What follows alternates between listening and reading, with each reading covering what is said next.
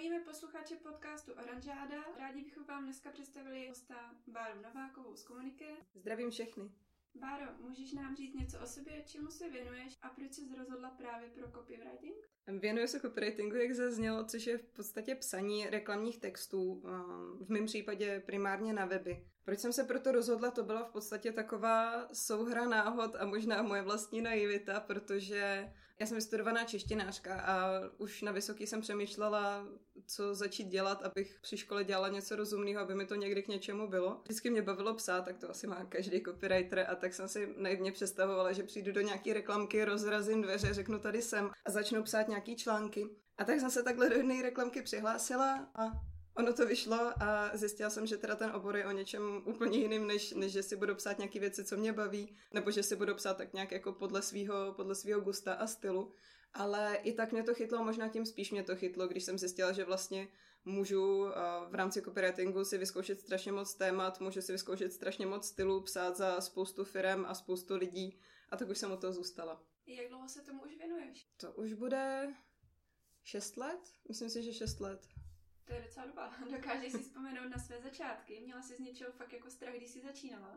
Já si myslím, že toho strachu bylo málo, protože jsem si to nedovedla moc představit, že člověk neví, co neví. A tak jsem v podstatě přišla, přišla do té agentury, kde jsem začala pracovat a dostala jsem ps- no, k psaní první text.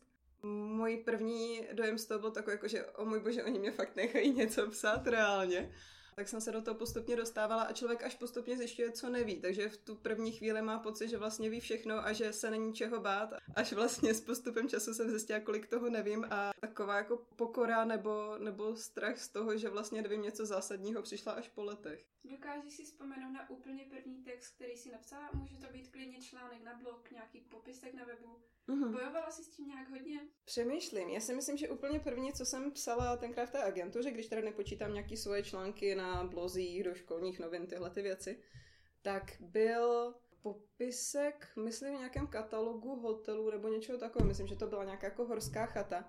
Ale úplně jasně si to nevybavuju. V podstatě jasnější představu mám až potom z prvních článků a to jsem, to vždycky začínám, že jsem začínala, eh, to vždycky říkám, že jsem začínala na liposukci, protože vlastně první větší text, co jsem dostala, tak byl o ultrazvukové liposukci. Vlastně jsem si to ze začátku dost užívala, protože to bylo něco, něco hodně novýho pro mě i ty témata pro mě byly dost nový a až s nima jsem zjišťovala, že vlastně jsem třeba na ně měla dřív zkreslenou představu, že jsem si třeba představovala liposukci jako zákrok pro, pro někoho, kdo prostě chce vypadat super uměle a ve skutečnosti dost často teda ty zákroky pomáhají, nevím, třeba maminkám, který už mají za sebou několik dětí a chtějí prostě zase se na sebe podívat do zrcadla a říct si, fakt mi to sekne a třeba bez toho zákroku to úplně nedokážou. Dokážeš si vzpomenout, kolik času ti to tak přibližně zabralo, protože psát o tématu, které ti jako není blízké, dokáže fakt jako dát člověku zabrat někdy.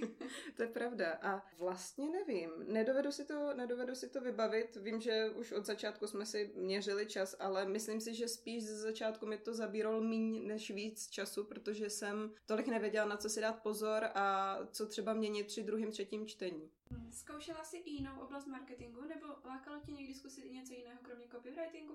Já mám štěstí, že v tom copywritingu jsem se docela našla, ale uh, to neznamená, že, že zůstávám tak jako jenom v něm a, že jsem tam tak jako hovím a nekoukám kolem sebe, protože si myslím, že dobrý copywriter, aby ty jeho texty stály za něco, tak se musí zajímat o UX, musí se zajímat o SEO, musí se zajímat v podstatě o kteroukoliv oblast, do který zasáhne. Je třeba, uh, na začátku jsem psala hodně PPC reklam, takže člověk musí vědět, jak to funguje, co se vlastně stane, když člověk zadá nějaký vyhledávací dotaz a proč mu má vyskočit zrovna ten můj text a co ten text má mít, aby ho zaujal. Na LinkedInu jsme si přečetli, že jsi dlouho pracovala v agentuře. Co tě přinutilo udělat ten zásadní krok, že půjdeš na vlastní nohu? To bylo hrozně rychlé rozhodnutí vlastně a já jsem si vždycky představovala, že, že nikdy nebudu uh, freelancer, že nikdy nebudu sama o sobě, že to určitě musí být strašně složitý. A byla jsem v té agentuře hodně spokojená, to bych chtěla říct, že jsem, že jsem neodcházela, protože by se mi tam nějak jako nelíbilo ale uh, postupem času mi přibývalo vlastních klientů, že prostě nejdřív se ti ozve kamarád, pak kamarád kamaráda, pak už úplně cizí lidi a pak najednou zjistíš, že uh, přijdeš z práce a začínáš novou práci. A tak jsem se rozhodovala, co z toho vlastně je ten svět, ve kterém chci zůstat. Původně jsem myslela, že si nechám oba a, že třeba si zkrátím úvazek, což nakonec se, nakonec se nepovedlo. Tak jsem s těžkým srdcem vykročila na, na volnou nohu a ukázalo se, že to bylo správný rozhodnutí, že se mi na volný noze líbí. Takže, takže jsi spokojená a když se zpětně podíváš, zvolila by si stejnou cestu, kterou si udělala. Určitě. A včetně toho, že jsem v té agentuře byla, protože si myslím, že to člověka naučí hodně a že začínat na volný noze by nebylo vůbec jednoduchý. Co si myslíš uh, o textech? Jsou firmy ochotny investovat do dobrých textů, nebo se setkala někdy s tím, že prostě tvou nabídku odmítli, protože je to moc drahé? Já myslím, že záleží. Ono uh, v copywritingu, asi jako v každém oboru, je obrovský rozptyl uh, lidí s různými zkušenostmi, s, růž, s různými cenami a s různou ochotou do toho jít, i, i třeba v případě, že, že úplně uh, o tom oboru toho tolik nevím tak ten klient může být zmatený, si myslím. Kdy, kdyby vůbec neznal žádného copywritera a někdo mu řekl, že potřebuje od někoho natextovat web, tak co on udělá? Tak on začne třeba googlit a přijde na stránku, která nabízí uh, texty copywriterů za 50 korun na normostranu a pak přijde na web uh, známého copywritera, který si mu řekne třeba o 2000 na hodinu. A teď on neví, on totiž nemá šanci poznat rozdíl mezi, mezi tím dobrým textem, který uh, za sebou má nějaké zkušenosti toho copywritera a mezi začátečnickým textem. Takže uh, pokud ten klient není ochotný za to ty peníze dát, tak bych mu to úplně nevyčítala, protože uh, je možná na nás, abychom, abychom ho trošku edukovali nebo mu vysvětlili, jaký vlastně je rozdíl mezi, mezi tím začátečnickým textem a tím pokročilejším. A k té otázce, jestli se mi stalo, že, že klient odmítl moje, uh, moje nacenění, to se stává samozřejmě. A stává se mi to čím dál tím míň, řekla bych, protože i protože že vlastně mám ceny veřejně na webu, takže když ten klient mi píše, tak dost často už tu cenu viděl a dokáže si to minimálně trošičku srovnat. A tím, že mi chodí hodně zákazníků z doporučení, anebo třeba přes LinkedIn, kde jsem aktivní, tak ty lidi už mě znají a jdou za mnou s tím, že už třeba chtějí přímo mě, takže uh, potom tu cenu asi vezmou líp, než kdyby si vybírali z deseti různých copywriterů a netušili, jaký je mezi nimi rozdíl. Když jsi teda zmínila tu cenu, co si myslíš o těch, kteří nabízí strašně levné texty? To asi záleží. Já si myslím, že může tam být spousta lidí, kteří začínají, kteří se chtějí něco naučit a nemají uh, třeba možnost nebo nevědí, že můžou jít do, do té agentury, kde by se naučili základy, nebo třeba jsou to, já nevím, studenti, maminky na mateřských, které se rozhodly nějakým způsobem si vydělávat a ještě o tom oboru tolik neví a, a třeba se ani nespočítají, kolik vlastně potřebují za tu, za tu hodinu nebo na druhou stranu dostat, aby jim to nějak slušně vydělávalo. A nebo naopak pracují uh, při své práci a vlastně jim na tom až tak nesejde, kolik peněz za to dostanou. Takže chápu, že je někdo, kdo, kdo si prostě řekne malou částku na rozdíl od spousty lidí, asi se na ty, tyhle lidi nezlobím, nebo nemám z toho takový ten jako pocit, že, že kazí trh, protože si myslím, že je na každém z nás, aby si tu svoji cenu obhájil, aby si ji nastavil tak, aby byla pro něj zkousnutelná i pro tu druhou stranu. A hod, když někdo je, je schopný napsat normostranu za, za 50 korun, tak já mu to z celého srdce přeju. Doufám, že se u toho dost naučí a že, a, že až jednoho dne bude čas se posunout dál, tak to vycítí a posune se a myslím si, že se nepotkáme u stejného klienta, protože prostě nás budou potřebovat dva různý klienti. Minulý rok jsme se zúčastnili tvé přednášky, která byla na Copycampu. Jaký jsi z toho přednášení měla pocit? Přednášíš často?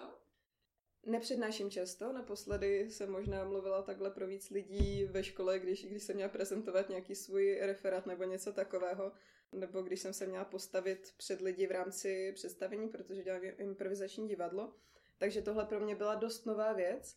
A byla jsem z toho upřímně vyklepaná, protože jsem nejdřív se psychicky smířila s tím, že budu stát před tím velkým kinem, kde se běžně kopikem podehrává a že tam budou ty lidi, že se mnou budou nějakým způsobem interagovat. Pak vlastně přišla změna, že se to celé odehraje online kvůli současné situaci.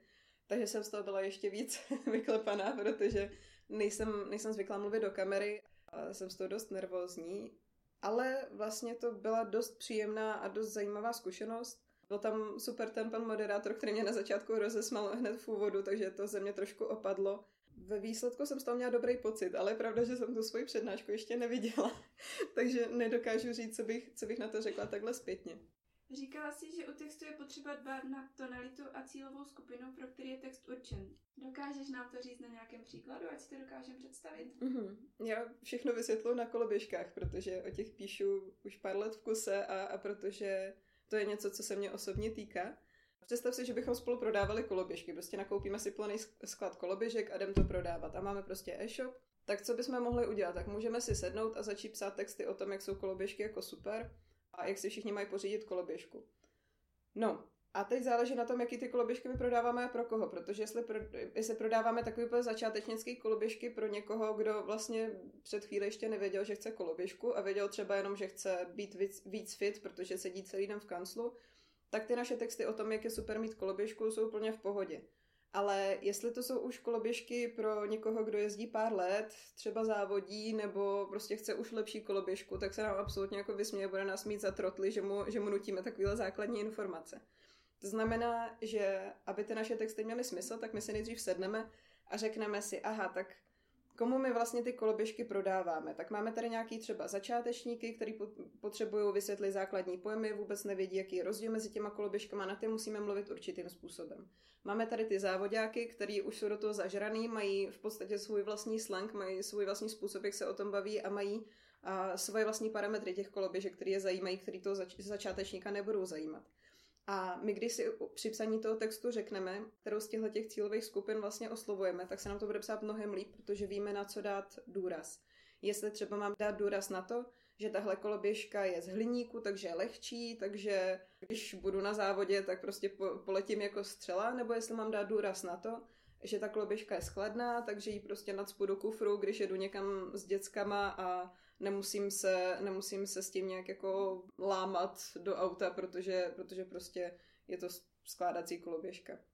A s tím souvisí i ta tonalita. Pokud bych měla cílovku, nevím, teenagery, který hledají freestyleovou koloběžku, tak na ně budou mluvit jinak, než když prodávám koloběžku, která je uh, pro starší koloběžkáře, třeba pro, já nevím, seniora, který chce začít se trošku hýbat a chce něco relativně nenáročného, tak na ně budu taky mluvit úplně jinak. Jak poznáš řeč té cílové skupiny? Snažíš se to zjistit nějak z internetu nebo se s nima spojíš? Jak kdy, pokud je to možný, tak se s, ním, s nima snažím potkat nebo aspoň si zavolat, což nebývá vůbec problém, zvlášť když píšu třeba nějaký web v B2B eh, oblasti, tam dost často bývají s těmi klienty dobré vztahy, takže není problém si s nima zavolat, potkat se a podobně. Když to nejde, což se taky může stát, tak se snažím proletět internet, proletět různé recenze, v tomhle, v tomhle bylo třeba super, když jsem psala o kuchyňském náčiní, protože tam bylo strašně moc recenzí na různé pánvičky a tak, takže člověk vždycky si jako to prohrabal a zjistil, co ty lidi vlastně na té pánvičce reálně mají rádi a co je třeba štve a jak tomu celému říkají, že tomu třeba říkají dost jinak než ten výrobce. No a, a když nejsou recenze, tak třeba nějaký fóra si projetu, taky dost často bývají nějaký ať už oborový, nebo třeba uh, maminkovský fora, to je zlatý důl na, na v podstatě jako cokoliv, co chci zjistit o, o téhleté cílovce. Dá se to hodně vygooglit a když to nejde, tak, tak se spojit s těma lidma a ptát se. Když funguješ jako profík, určitě se ti několikrát stalo, že si projížděla web a narazila si na nějaké chyby. Jaké jsou ty nejčastější? Já si myslím, že nejčastější taková jako obecná chyba je právě to, že si lidi nedají záležet na tom, aby si vydefinovali tu cílovou skupinu, respektive aby ji trošku poznali. Že si prostě sedneš k tomu webu a řekneš si, tak, tak já teda píšu ty texty, takže teď všem chci říct, jak jsem strašně skvělá. A začneš to tam sázet. Vůbec tě nenapadne podívat se na to z pohledu toho zákazníka, který uh, třeba vůbec nerozumí termínům z tvýho oboru, nebo se na to dívá úplně jinak, nebo prostě proletěl už osm různých podobných webů a viděl tam ty samé plky a vlastně neví, čím ty seš jiná. Doporučuji vždycky si nejdřív sednout, klidně si vzít papír, nakreslit panáčka a k tomu panáčkovi si napsat, eh, co je ten panáček zač, pro, pro koho to vlastně celý píšu.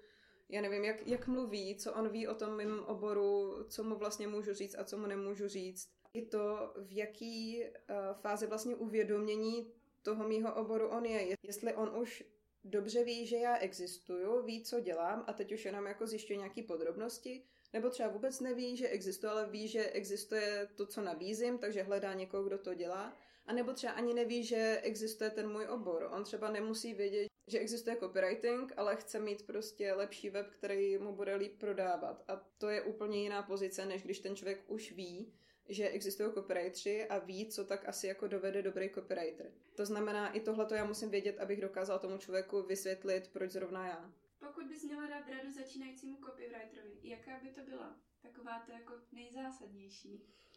Já si myslím, že ta nejdůležitější uh, věc, kterou jsem se kdy dozvěděla a, a trvalo to, je, že já v tom textu vůbec nejsem důležitá, že to není o tom, abych já se kreativně vyřádila, že to vlastně ani není o tom, abych tam narvala tu větu, která mi přijde strašně vtipná a skvělá, a že to ani není o tom, že já jsem tady teďka jako to pěkně popsala, pokovat na druhé straně sedí někdo, kdo vůbec nechápe, co jsem tím chtěla říct. To si myslím, že je docela častá začátečnická chyba, se kterou já jsem se hodně prala, že když jsem zjistila, že někdo nechápe to, co já jsem v tom textu chtěla říct, tak jsem si říkala, že je úplně hloupý, že přece jsem to jako jasně napsala, že ať si to pořádně přečte.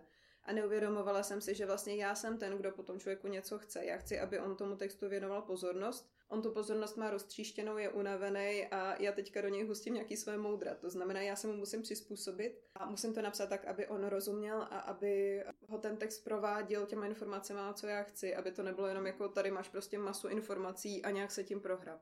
Mimo copywritingu působíš i jako copy coach. Nikdy jsme se s tímto pojmem nesetkali. Můžeš nám ho trošku přiblížit, jak to probíhá? No, s tím pojmem jste se nesetkali, protože se běžně nepoužívá. V podstatě je to to, že si vezmu v uvozovkách pod skřídla někoho, kdo, kdo nemá úplně s psaním zkušenosti a cítí, že by to potřeboval nějakým způsobem zlepšit a řeším s ním jeho texty, řeším s ním to, jak je zlepšit, co může napsat jinak, nebo kde třeba mu ten text drhne a takhle to spolu pilujeme. Myslím si totiž, že na internetu je strašně moc informací, které ten člověk si sice může přečíst, ale je hrozně těžký to aplikovat, zvlášť když si jako dohromady přečteš nějakých 20 copywriterských typů a teď jak to všechno nadspat do toho jednoho textu. To znamená, že potom potřebuješ někoho, kdo si s tebou sedne a řekne ti, jo, hele, je super, že tady máš prostě jasný nadpis, napadlo tě třeba, že bys tam přidal to nebo tamto, aby ten nadpis prostě zaujal ty lidi, nebo napadlo tě třeba, nevím, že, že tahle ta věta je dlouhá, tak ji můžeme takhle rozsekat a teď tomu člověku dáváš konkrétní typy na tom jeho konkrétním textu a, spolu to pilujete tak, aby on to pochopil v praxi, aby to nebyly pro něj nějaký jenom jako vzletný poučky. A co tvoje kapacity? Máš je volné nebo je na tebe nějaká jako dlouhá čekací doba? to záleží. Jsou, jsou období, eh, kdy, kdy to je měsíc, dva i víc a jsou období, kdy třeba jako do týdne jsem schopná něco, něco nového začít. Problém je, že se to hodně těžko odhaduje, protože většinou máš zadání třeba na web s tím, že potřebujeme ho, nevím, do konce února hotový a ty teprve na konci února dostaneš k tomu podklady takže se to celý posune. takže, takže jako většinou se, se dá něco, něco drobného jako nadspat ještě mezi, ale hodně záleží na tom, na tom období. Ale já zatím nemůžu tolik hodnotit, protože vlastně na volný noze jsem rok, předtím jsem měla vždycky nějakýho jako projektáka, který mi tu práci tak nějak dávkoval a buď mě předávkoval nebo ne. A, a teď už si to plánuju sama, ale záleží. Tak jo, moc děkuji Báro za milý rozhovor. Pokud byste měli na Báro nějaké otázky, můžete ji kontaktovat na LinkedInu nebo na stránkách komuniké.cz. Pro dnešek se s vámi loučíme a pokud vás náš podcast Oranžáda zajímá, neváhejte nás sledovat na Soundcloudu a Spotify.